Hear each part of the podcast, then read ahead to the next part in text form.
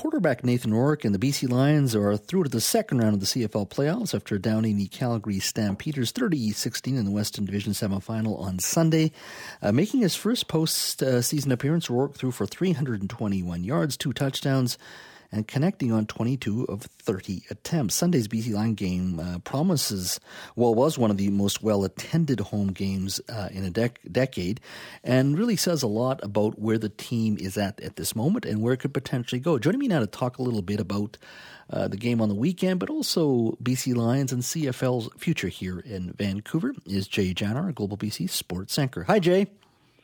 Jazz, good evening, my friend. And it was a special afternoon at BC Place yesterday to watch the Lions beat the Calgary Stampeders in the Western semifinal, their first home playoff victory since 2016.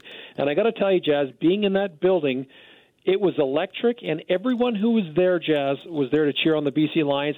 And I was amazed at how many Lions jerseys were in the stands. Uh, I was reading some of your uh, Twitter comments on Sunday. I mean, it, it, what do you think caused this? Is it a question of the new owner? Is it just because um, it was a we haven't had a playoff game in a while? What do you th- what what has gotten us to this point this weekend?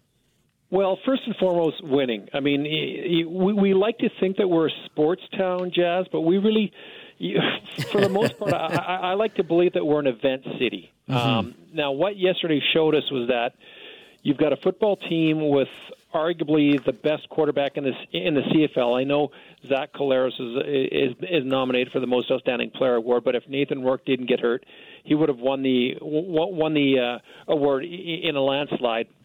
So we've got a winning football team for the first time in a long time. But I think you have to factor a lot of the Lions' success this season on new ownership and what Amar Doman has meant to this organization, what he will mean to the CFL moving forward. Because for their home opener, Jazz, and I talked to Amar about this yesterday when we had him on our noon show. Their home opener, they had 34,000 fans, but the majority of people who I think went to that game uh, went to see OneRepublic, and oh, there was a football game on the side. Mm-hmm. Yesterday, they had 30,000 people there who were there for one reason and one reason only, and that was to watch the Lions play a football game. And for for what transpired from the beginning of the year to the end has a lot to do with what started at the top and has trickled its way all the way down to what we see on the field, and that's Amar Doman. What drives him? I mean, uh, it, when he first first bought the team, I thought, wow, that's a guy who must love football. What what what drives him to wanting to buy the team? Number one, and and what makes him think he can resuscitate interest in the CFL in such a major way in a city like this?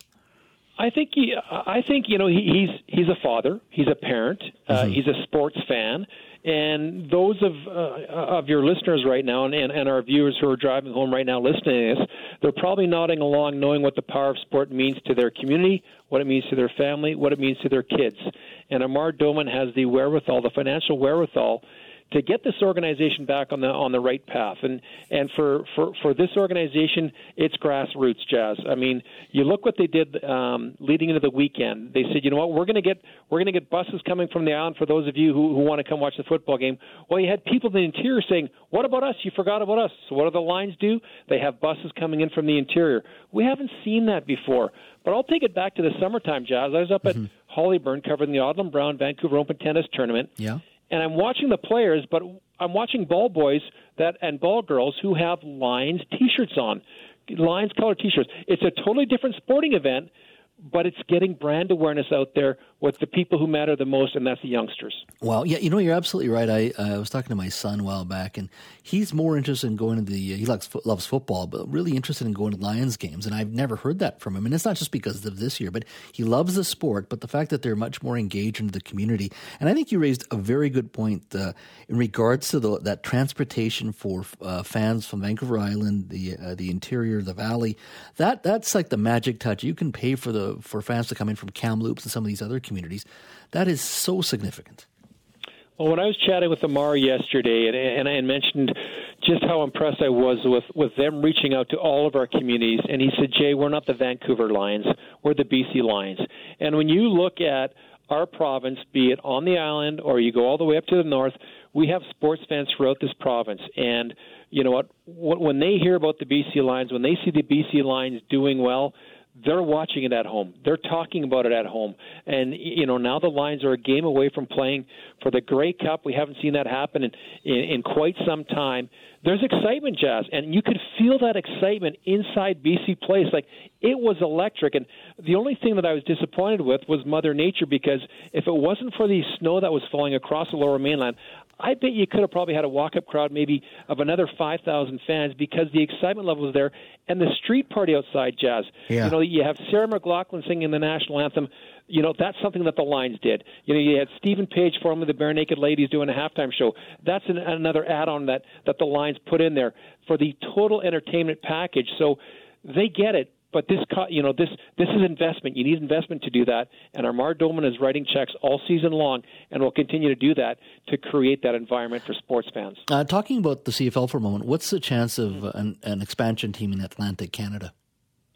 Very good, Jazz. Um, but here's my concern when we talk about expansion, and and, and I'll tell you, I was out in in the Maritimes this summer on a, on a golf trip, and and uh, you know just to just to hear them talking about the CFL is exciting. But I look at markets like Edmonton that no longer draws the crowds they used to, the Calgary Stampeders that no longer draw the crowds they used to. Saskatchewan still does well, Winnipeg does well. Toronto, you know, hosting the Eastern uh, the Eastern Final. I'm curious to see how many bodies there were, there were there because they couldn't draw flies all season long. Hamilton's struggling. Ottawa um, is struggling. Montreal they've got an ownership uh, influx. They, they don't know, you know, who's going to be taking over that team.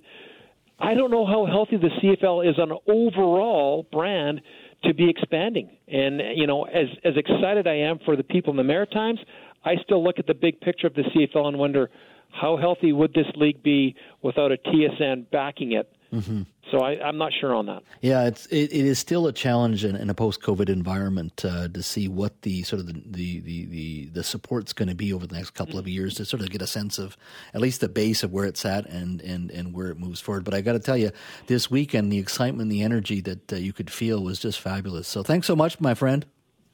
Jazz, really appreciate it, and uh, we will see what the Lions do Sunday. I was looking at the forecast. The high is going to be minus seven on the weekend, the low minus 13, and they've got snow falling Wednesday, Thursday, Friday, so it could be a wild one come Sunday. Uh, it's uh, that's the Winnipeg welcome. There you go. All right, thanks, thanks so much, Jay. Take care, brother. All right, let's do it again.